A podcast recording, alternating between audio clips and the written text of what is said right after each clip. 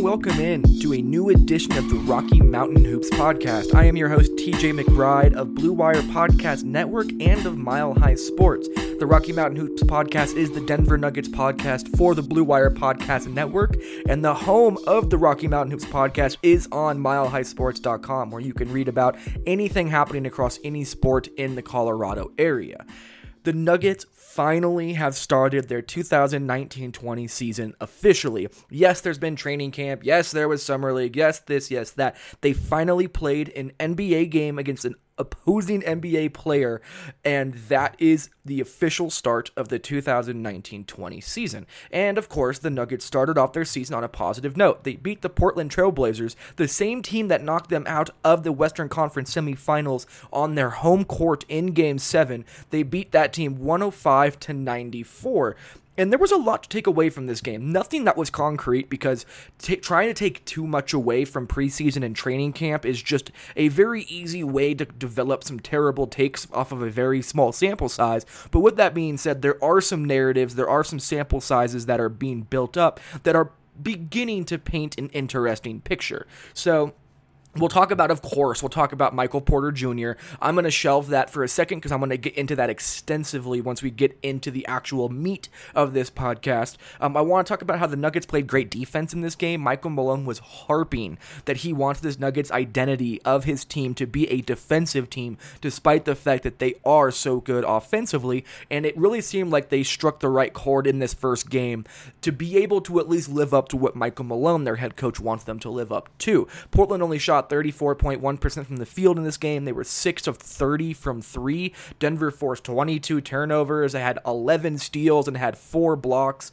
And you really saw this Denver Nuggets team selling out not only to protect the three point line as they did last year, but also trying to find a way to also protect the paint at the same time. And a big way they were able to do that was just putting more length on the court. They have not had very much length throughout the season, but when you have Jared Vanderbilt, Michael Porter Jr., and Jerami Jerami Grant all on the court together with a Malik Beasley and whoever else you want to add into that picture, whether it's Monte Morris or Will Barton or Jamal Murray, there is so much more length. There is so much more ability to close space. So the Nuggets were able to stunt down whenever there was an opposing player who got into the paint, but were still able to contest three pointers after the ball is kicked back out to the perimeter. That is the sweet spot for the Nuggets that Michael Malone wants them to hit. And also, this is a very difficult sweet spot to hit when you sell out to protect the paint, you give up open threes. When you give up open threes, or when you start when you sell out to stop open threes, you give up points at the paint. It's very, very, very difficult to do both. And really, in my opinion,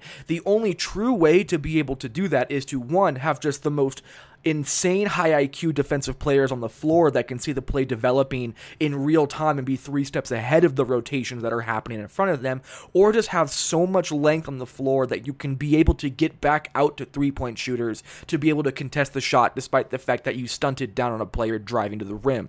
So that was a very nice balance they struck in this game. There were obviously some bad moments where players got blown by or there was a wide open three they gave up, but when you're trying to strike that balance, you're going to have moments where there's going to be an open layup or an open three. The point is to consistently limit the quality of look from both of those spots over a long period of time. You're never going to get every last shot to be difficult on an NBA floor when you're trying to sell out to defend both the paint and the three point line. But the Nuggets are doing what they can to strike that balance, and they did, they did a good job of that.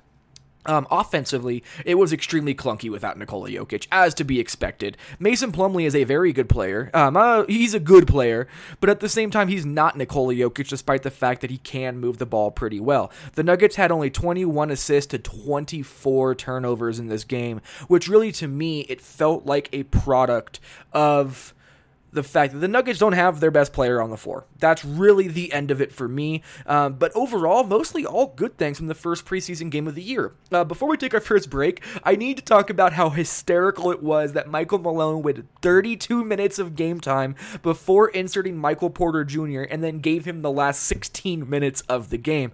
Well, for, well part one, I love this because it made it look like Michael Porter Jr. is going to have to earn his way into the rotation, which is exactly what he should do, but he got a 16 straight minute stint in which he was able to go out there and do what he did. So he was not, so he didn't go onto the court, get real loose, get real hot, and then sit down and get tight on the bench before going back in. Malone just gave him one big run on the floor, and I think that was a really smart way of doing things, but it was just so funny to watch Twitter eating itself alive as Michael Porter Jr. did not get a single minute in the first half, and it took eight minutes in the third quarter to even get him on the floor. So I found that hysterical, and I had to at least include that. So, um, but we are going to take a break. But before we do, I need to give some love to the Regulators Production Group. They are the ones who built the beats for the intro and outro of this podcast.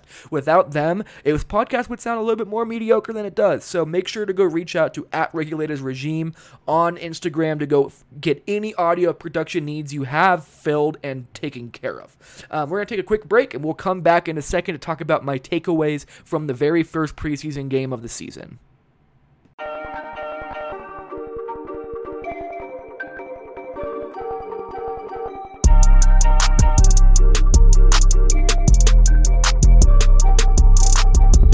Following a team you love in 2019 can be time consuming.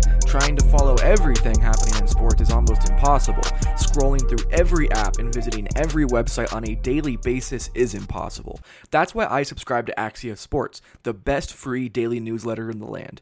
Axios Sports is a modern sports page delivered directly to your email inbox. When you sign up for free at sports.axios.com, You'll get the best stories from the NBA and NFL to cricket and ping pong and everything in between. Axios Sports also highlights the most important stats and trends, giving you the ability to stay informed. It's super simple to sign up and it's free. Sports.axios.com. Not only will you be caught up, you'll be the friend sharing an amazing link with your buddies. Join the 100,000 sports fans who get caught up on the day before it even begins. And best of all, there's no paywall, no subscription fee, nothing. This is free curated sports content delivered directly to you. Sign up at sports.axios.com. Again, try for free 99 at sports.axios.com.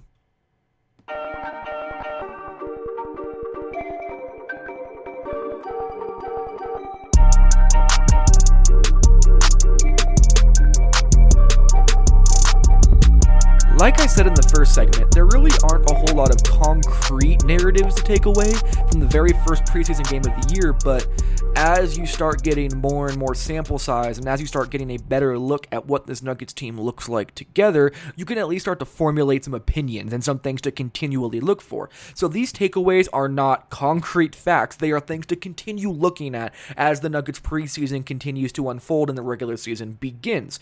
And of course, the main takeaway from this game was Michael Porter Jr. finally playing NBA basketball for the first time in 19 months. It's been over 500 days since he has played competitive basketball. And it was just so damn good to see him out there. That's really what this is. He played basketball, he dunked, he shot the basketball, he ran, he jumped, he tried to rebound, and he didn't break any bones. He didn't hurt any part of his body. He's not going to be sitting out next game. All of those things. That's the important part of this. I don't care what he looked like playing basketball. Everyone knows that he has a incredible skill level within him as a player. That is not to be you can't argue that his skill level lacks. What you can argue is can he actually stay on a basketball court? And this was the first step towards at least you know, taking away from the narrative that he is just going to constantly be injured at the NBA level. So I really didn't care how he played. My bar, as Matt Moore of, of the Action Network put up on Twitter as well, was just doesn't get hurt, plays basketball, and is able to go and play the next game as well. That was where my bar was at, and he absolutely exceeded that. Um, he did look a little bit sped up, but I think my biggest takeaway from watching Michael Porter Jr. finally play was that he just looks like he was comfortable on the floor. He looks like he's at home on a basketball floor, and multiple players have spoken about this. Michael Porter Jr. has said multiple times that he feels like he was destined to play basketball.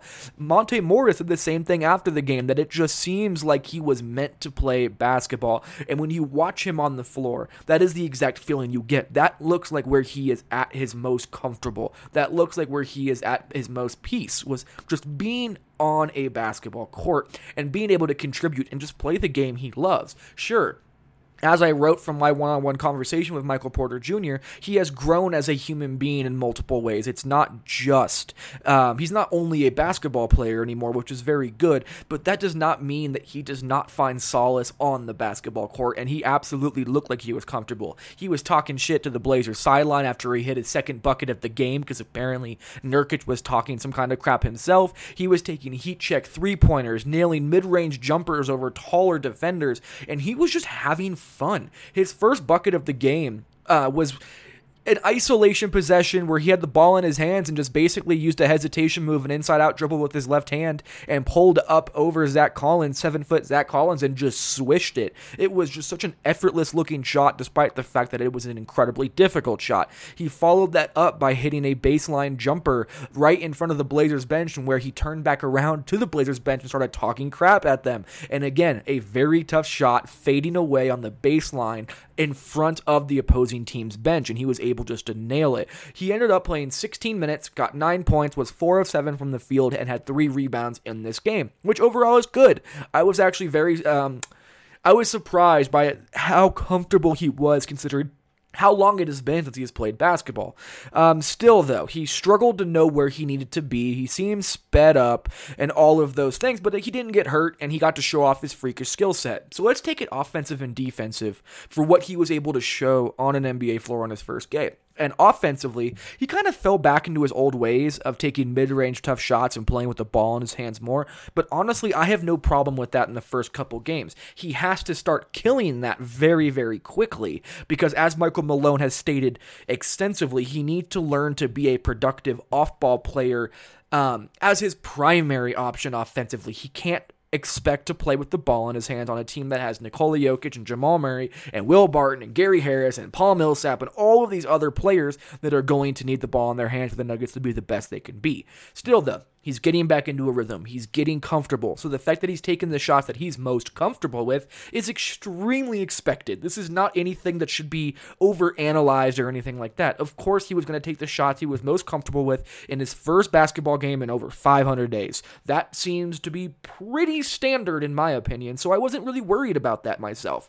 Um, the one really cool thing that I thought was awesome was to see him at six foot ten run a pick and roll as a jumbo wing player and get to the rim and score through contact. Because first of all, there was worry about how he might deal with the physicality of the NBA game. So to see him score through contact is good. But what you really got to see was that he has handles. It may not be you know elite level handles or anything like that, but at six foot ten, being able to play both forward positions to be able to handle the ball seemingly like a guard, that's something that Nuggets just don't have.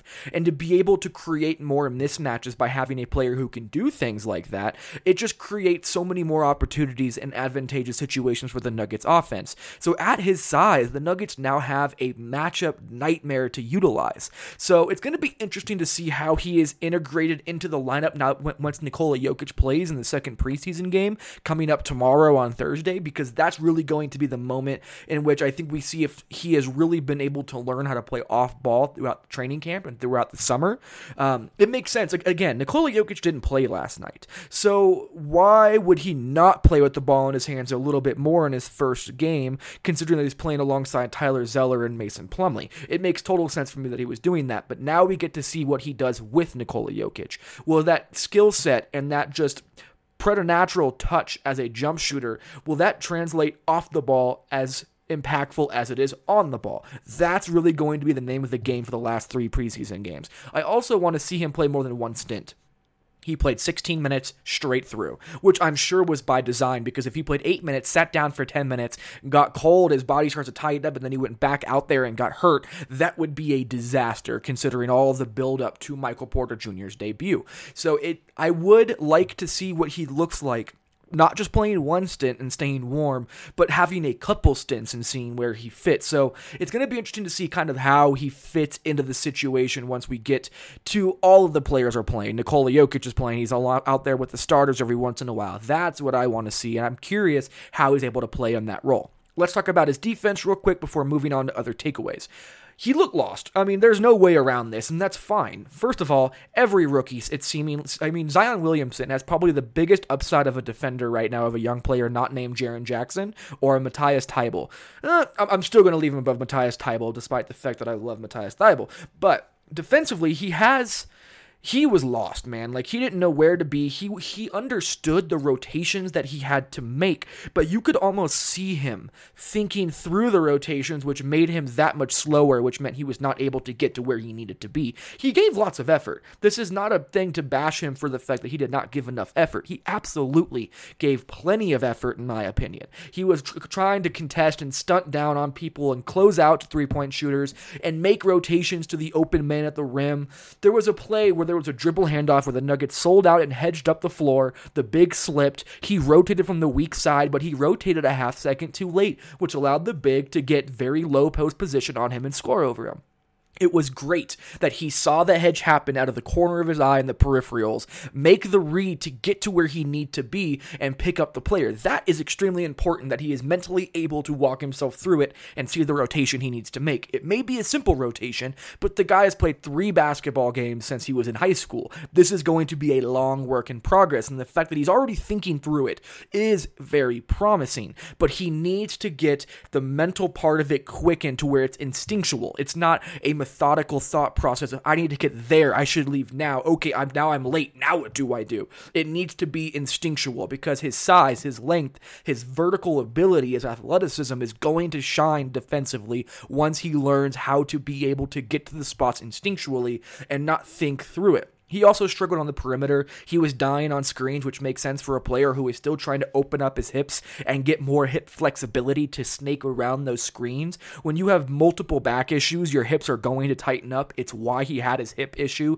prior to the NBA draft, which ended his pro day that he eventually had to reschedule. So it makes sense. It's going to take time for his hips to open up. You don't just stretch and all of a sudden your hips are open. That takes time. So he died on a couple screens, wasn't able to get over. But again, he tried to contest every shot that was around him. He tried to stunt down to be disruptive on defense when a player drove by him when he was on the weak side or defending someone else off ball. He gave tons of effort, but he wasn't quite able to be impactful in any way because he just isn't there mentally yet. It's going to take time. But again, for Michael Porter Jr., I don't think you could have expected anything better from his debut. He looked comfortable. He looked like he was ready to play. He said all of the right things, and he seemed to buy in to what Michael Malone is selling for what he needs to do as a player on the Denver Nuggets. So overall, if you had to grade Michael Porter Jr.'s debut, I can't see anything other than A minus or an A.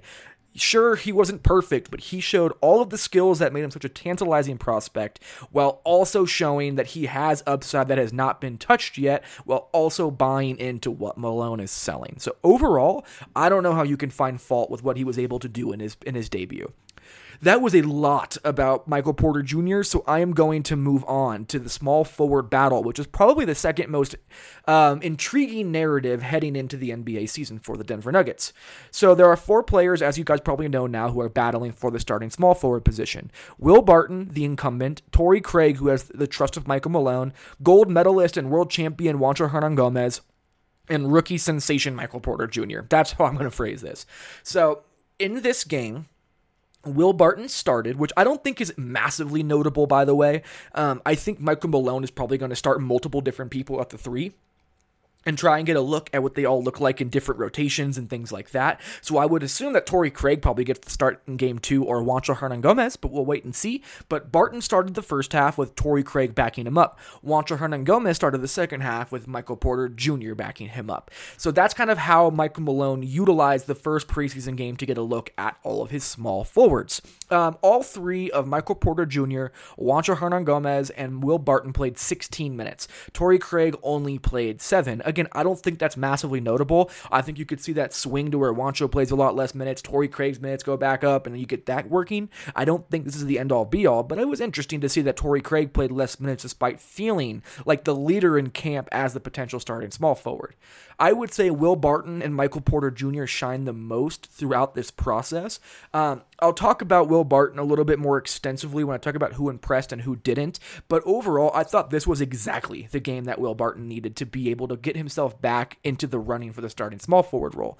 Being hurt with the hamstring injury the first couple days of camp did not help his case, but ever since he got back on the floor, it seems like his like he's been building up his odds to be the starting day small forward. And in this game, Will Barton did everything you wanted to see. You know what? Screw it. I'm talking about Will Barton a little bit more right now. Will Barton, first of all, let's just give you his stat line. Will Barton had seven points on three of seven shooting. He missed all three of his threes. Um, played 16 minutes, had four rebounds, two assists, zero turnovers, was a plus two.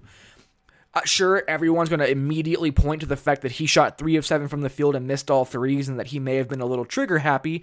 But Will Barton is trying to build a rhythm in the preseason without Nikola Jokic on the floor, which makes the most sense to me. Of course, he was going to be gunning more in this game than he does in other games because he has the ability to do so and needs to get back into a rhythm. So that I'm throwing out. I think people are being way too hypercritical of a preseason game as if it's game four of the playoffs. I don't see it that way. I thought Will Barton was extremely productive. Sure, he missed all three of his threes, but you saw vintage thrill getting to the rim. He had one bucket, or he had one layup that was a little bit too strong that he missed, but he hit he had two great just from the three point line, explode by your defender and finish at the rim with the athletic ability. And that was just vintage thrill. He was still making plays for his teammates, two assists, zero turnovers, as he usually does. He was the only player of the starting unit to not have a turnover. Everybody in the starting unit had at least two turnovers. Paul Millsap had four, Jamal Murray had three, Mason Plumlee had three, and Gary Harris had two. Will Barton had zero, which is an important thing in my opinion. His ability to create as a secondary secondary or tertiary playmaker is extremely important. The thing that was most revealing for me about Will Barton was his defensive engagement and intensity. Will Barton was not playing in this game. Will Barton did everything he could to contest every shot in his area, to stunt down as often as he could, to get every rebound he could treat he, that was in his vicinity. You could see his level of engagement on the defensive end and his ment- and his mental awareness of what was happening on full display. The very first possession of the game, he ended up blowing up a dribble handoff and almost got a steal just right there because he was fighting through the screen so viciously that he ended up just blowing up the set. So to see see Will Barton understand that the one thing holding him back from being the player he wants to be is his defense and diving in so much to be a better defender, that's extremely notable. And if Will Barton is able to be a league average defender, suddenly he becomes the most likely player to start at small forward. I don't think he'll be league average. I think he'll be near it, but he still has a ways to go. He's going to be undersized against bigger against bigger forwards, things like that. But he looked like he had given so much more mental energy to the defensive end of the floor. Um, the other player that I, like I said, that shined, of course, was Michael Porter Jr., who was able to you know, he he he did what he did. He hit mid-range contested shots. He didn't get hurt. He ran the floor. He was somewhat mobile. He looked like he gave a lot of effort where he needed to give effort, and that was all good. I'm not going to continue talking about Michael Porter Jr. Just go back and listen to the last 10 minutes if you want to. The other two players Torrey Craig and Juancho Hernangomez, they weren't necessarily bad in any way. Uh, Craig just didn't really impact the game in a meaningful way. Sure, he had his five rebounds in seven minutes, as you can expect from Torrey Craig, because he is just a relentless rebounder when he's out there. But he didn't hit the only shot he took and only played seven minutes. Juancho Hernangomez missed all three of his threes, had two just wide open ones that he should have hit, but was strong in other ways. He had three rebounds, three assists, and three steals, despite missing all three of his three pointers. So overall, both of them, they were fine, but they didn't really do anything to build their stock, in my opinion. So the small forward battle right now, Will Barton and Michael Porter Jr.'s odds have increased. Torrey Craig's and Juancho Hernangomez has likely stayed the same. So it's going to be interesting to see how that role continually develops throughout the preseason.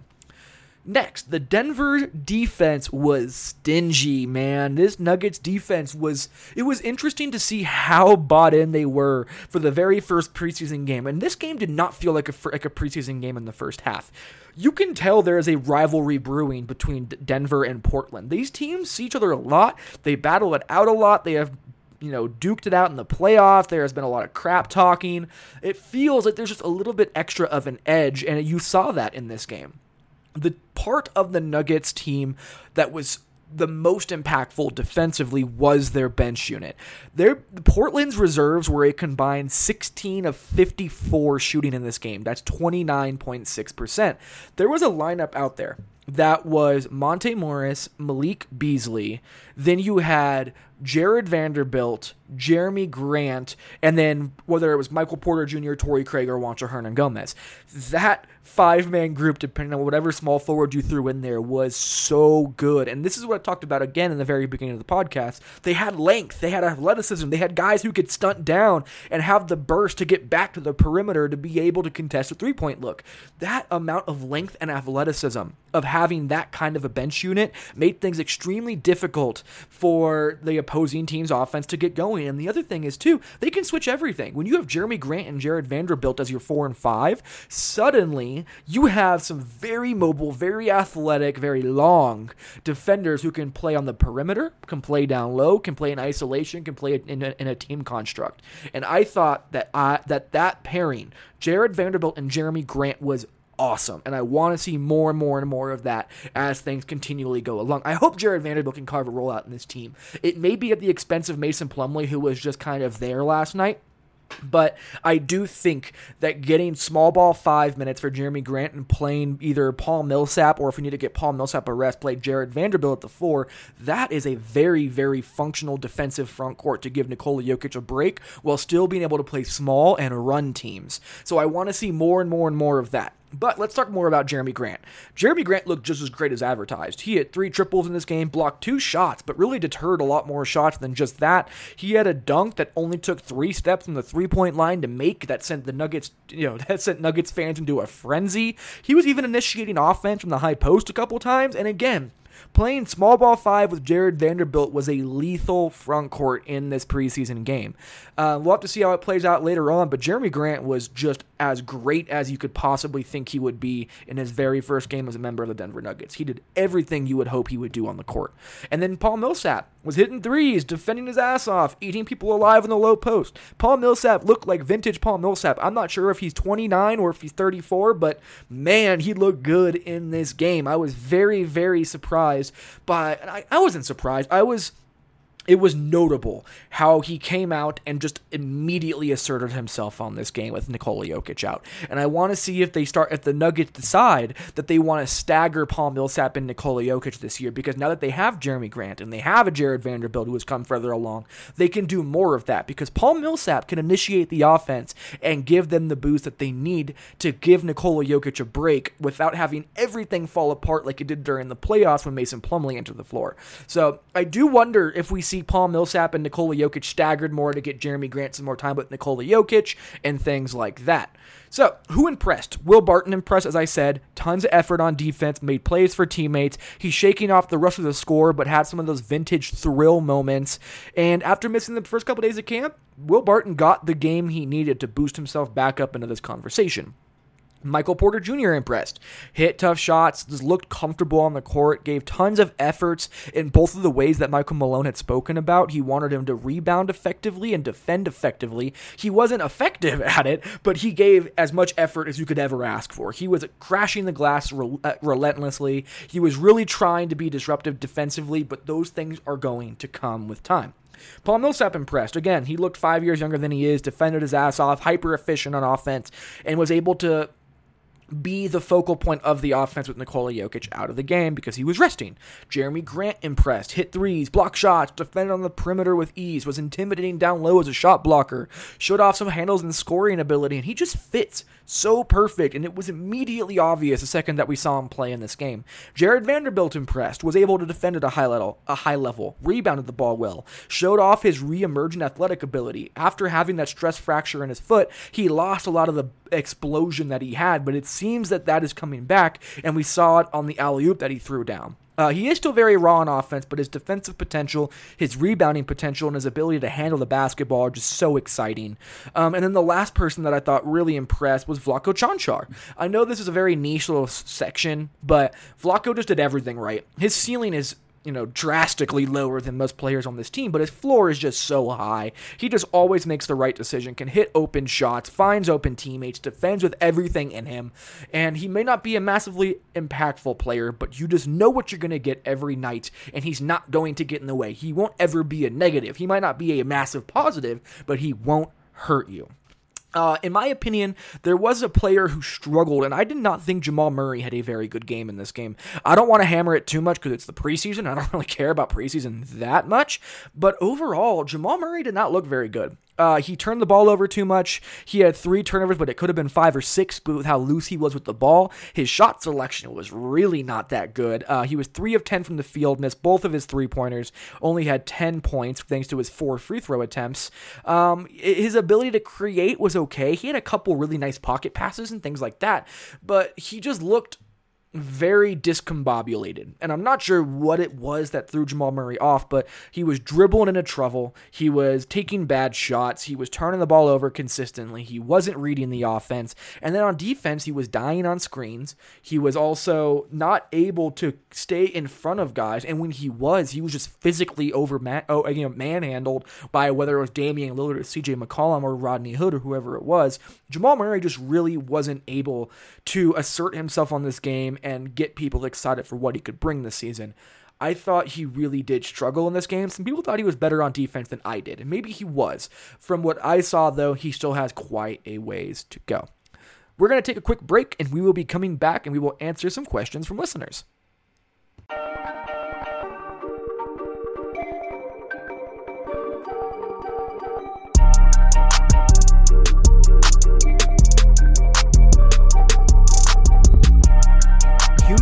Shaving for thousands of years, and the secret to a great shave, it really has not changed that much. The ancient Greeks didn't need flex balls or heated handles, and neither do you. That's why Harry's doesn't overcharge you to add gimmicky features to their razors. They focus on delivering what actually matters sharp, durable blades at a fair price. I know I have a beard, but I love Harry's because it gives me a close shave, an easy glide at a low price, and allows me to keep my beard looking trimmed.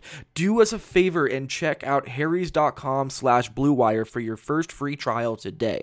Harry's is a return to the essential, quality, durable blade at a fair price. It's just $2 a blade.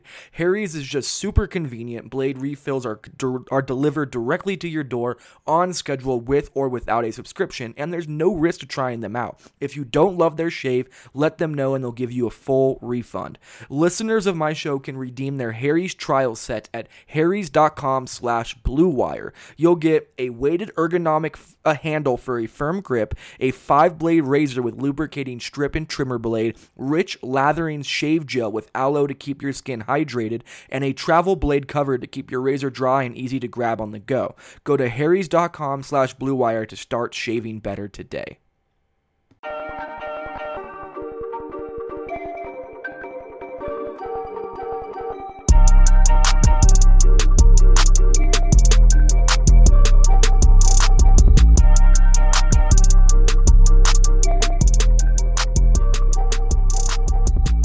It has been far too long since I have been able to answer some questions from listeners, and I finally get to do it again today. So get ready. I'm going to keep doing this on the Rocky Mountain Hoops podcast. So keep an eye on Twitter, keep an eye on Instagram. Sometimes when I remember, I'm much worse on my Instagram game than I am in my Twitter game, but let's answer some questions that listeners sent in. Just a reminder for everybody you can send in questions when I put out tweets on Twitter saying, hey, ask me Nuggets questions. You can also look at my Instagram where I'll sometimes put it up on my story where you can ask questions. Or if you're not on either of those platforms and you really want a question answered, you can email me at tmcbride3793 at gmail, or you can e- uh, or you can reach out to me on like DMs wherever you can find them. If you can find me on Instagram, find me on Twitter, you don't see the tweets, but you really have a question, reach out to me. My DMs are open everywhere, and I'm always looking to talk more and more with the listeners of the show and Denver Nuggets fans as a whole. So, quick little bit of a preface before I answer these questions. I got a lot of questions that came in. I picked uh, six of them, but there was like nine questions that all had to do with trades, and I'm just not going to talk about possible trades right now. The Nuggets are not going to just completely blow up everything to get a player who isn't currently available, from what we all understand, like a Bradley Beal. So I'm not willing to talk about trades just yet. Let's talk about what is happening on the court. And that starts with at Chill Ducey on Twitter asking, How did Will Barton look to you? I thought Will Barton looked comfortable. I think he's shaking off the rust. I think he was mentally engaged. I think his, his defense was underrated in this game. I think he is a very important playmaker who can be a secondary or third, third or tertiary creator alongside Nikola Jokic or Monte Morris or Jamal Murray, however that works. He is just such a great safety valve. He's a guy who can get the ball um, who can get his own shot, who can create for others, who can play off ball, whatever you may need. And the fact that he played better defense last night was very important. So for me, considering that Will Barton only played or didn't practice the first couple days at camp, I thought he looked very good. I was surprised about how comfortable he looked. So I'm curious to see how that continues to grow from there.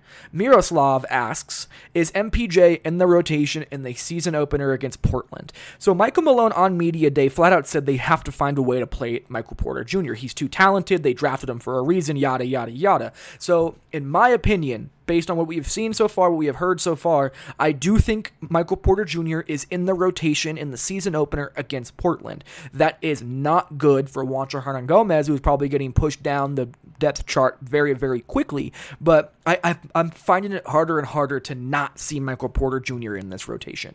Uh, Rick B, Rick Derula, my guy, I love talking to this guy on Twitter. He asked, Vando looked serviceable in the backup five role last night alongside Jerami Grant. With limited minutes available at the backup five, what are the chances they look to move Plumlee? I find this hyper interesting because as everyone knows who has followed my work, I love what Jared Vanderbilt brings to the table. And I don't care who you call the four or the five when Jerami Grant and Jared Vanderbilt are on the floor together, but they work so well in tandem, and I love their skill sets together. And I think you can play small off the bench while still having great defensive versatility, while still being able to run teams without losing anything on the, on the as a rebounding team. Um, sure, you can probably overpower them if you go really big against that bench unit, but overall, I thought Vanderbilt looked very good in that backup four slash five role alongside Jerami Grant. And what's going well in his favor, and this is on you know not in his favor because Jared Vanderbilt does not want Mason Plumlee to get traded out. I would be I'm not trying to put words in anybody's mouth, but Mason Plumlee is on an expiring deal. He's making thirteen and a half million dollars, so it's a very functional amount of money to create a trade. And the Nuggets have so many people who can fill that role for him, whether it's Paul Millsap, whether it's Jerami Grant, whether it's Jared Vanderbilt. What I will say is that if Nikola Jokic gets hurt and you don't have a legitimate backup five on the roster, that becomes much more dicey. But for me, I do think that the chances are just going higher and higher that Mason Plumlee is not on this Denver Nuggets team by the time the trade deadline comes and goes. He just isn't expiring. There's not a there's not a very big role for him, and he deserves more minutes. So. I do think you hit it pretty much on the nose from what we have seen so far in the first preseason game. That Jared Vanderbilt and Jerami Grant can pick up the minutes at the backup five position that Nikola Jokic is not playing, and Paul Millsap could potentially soak up some of those minutes as well. Ross Homan asks, also great follow Ross Homan one on Twitter. He works for the Stepien, does great draft stuff. Um, how comfortable are you with the Jerami Grant, Paul Millsap, Nikola Jokic lineups? I need to see more. There's not enough of seeing how it functions yet. But if we're taking what we have seen from Jerami Grant, his ability to play as a fifth option off ball in a corner, whether he's whether he's attacking closeouts, playing the dunker spot, or just hitting open shots. If he can just do that as a small forward in uh, in that kind of a lineup, alongside a Nicole, alongside a Jamal Murray, Gary Harris as well, I think that can work. And I think I do think that I would be very comfortable with that as a closing lineup because. You have Gary Harris, Jerami Grant, Paul Millsap as your three legitimate defenders on the court who can at least attempt to make up for the defensive shortcomings of Jamal Murray and Nikola Jokic. So for me, I think you have to play Jerami Grant to close games because of how impactful he is on both ends of the floor. I think Paul Millsap is the underrated aspect that makes this Nuggets team gel together. So making sure you have both of them on the floor with Nikola Jokic might be something the Nuggets have to look into. And on paper, I'm all for it right now, but I need to see more of it. Greg Martino, what is your ideal bench lineup? This has become much more difficult for me. Last night in particular, because I am a Mason Plumlee fan. I think Mason Plumlee does a lot of good things for a lot of different NBA teams. But with this Nuggets team, you have to start with Malik Beasley, uh, Monte Morris, and then probably Michael Porter Jr. We'll see how it works, but I, I would assume you see some Michael Porter Jr., Torrey Craig action as a. Um, a platoon backup three to start the season. But where it gets interesting is the four and the five. I want to see Jerami Grant and I want to see Jared Vanderbilt. I doubt we see it at first. I think we're going to see Jerami Grant and we're going to see Mason Plumlee at the four five. But I want to see more of that Grant Vanderbilt front court. I really like the look that they were able to provide together. And then if you play those two, with Torrey Craig at the three or Michael Porter Jr. at the three, and then Monte Morris being able to set up everybody with a Malik Beasley or a Torrey Craig at the two, you can then match up defensively or offensively, play small, play big. There are so many things the Nuggets can do with their bench lineup, but as of right now, I'm all in on Monte Morris, Malik Beasley, Michael Porter Jr., Jared Vanderbilt, Jerami Grant, but we'll wait and see because I doubt Mason Plumlee gets pushed out of the rotation entirely. Last question Will Juancho Hernangomez force his way into the rotation this year? This is looking less and less likely, and he has three more preseason games to change the circumstances, but one of Torrey Craig, Michael Porter Jr., and Juancho Hernangomez will be completely out of the rotation, and the other one will be playing a very small role off the bench. So it looks like right now Juancho Hernangomez is the out, uh, is the guy on the outside looking in, which sucks because Juancho hasn't done anything to hurt him to hurt his case. It just kind of is what it is. So right now, I do not think Juancho will force his way into the rotation this year.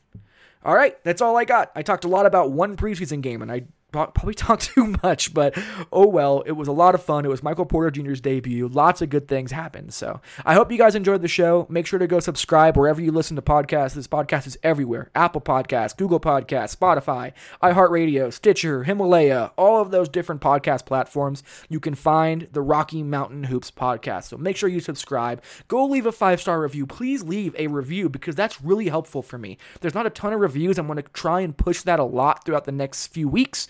So please leave a review wherever you leave reviews. Please leave me a five star review. That is extremely helpful. And again, if you want to ask questions, but you're not, but you don't see the tweet or you're not on Instagram or whatever it may be, you can email me at tmcbride3793 at gmail, or you can DM me on Twitter or on Instagram. My DMs are open. Thank you guys so much for listening. I'll have a new show coming out after the Nuggets take on the Clippers next, and I will talk to you guys later. Have a good one.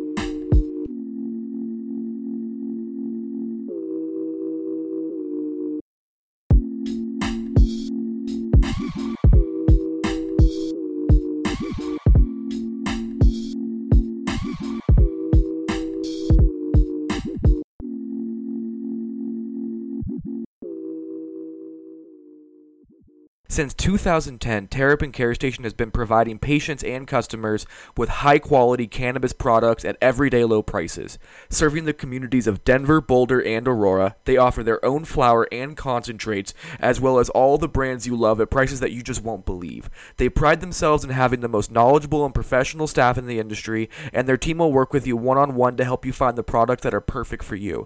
Their dispensaries are unassuming, safe, and discreet, with ample parking at every location for a seamless retail experience. For up to date menus and promotions, head over to www.terrapincarestation.com or just come visit one of their five convenient Colorado locations today. Again, that is terrapincarestation.com, T E R R A P I N carestation.com.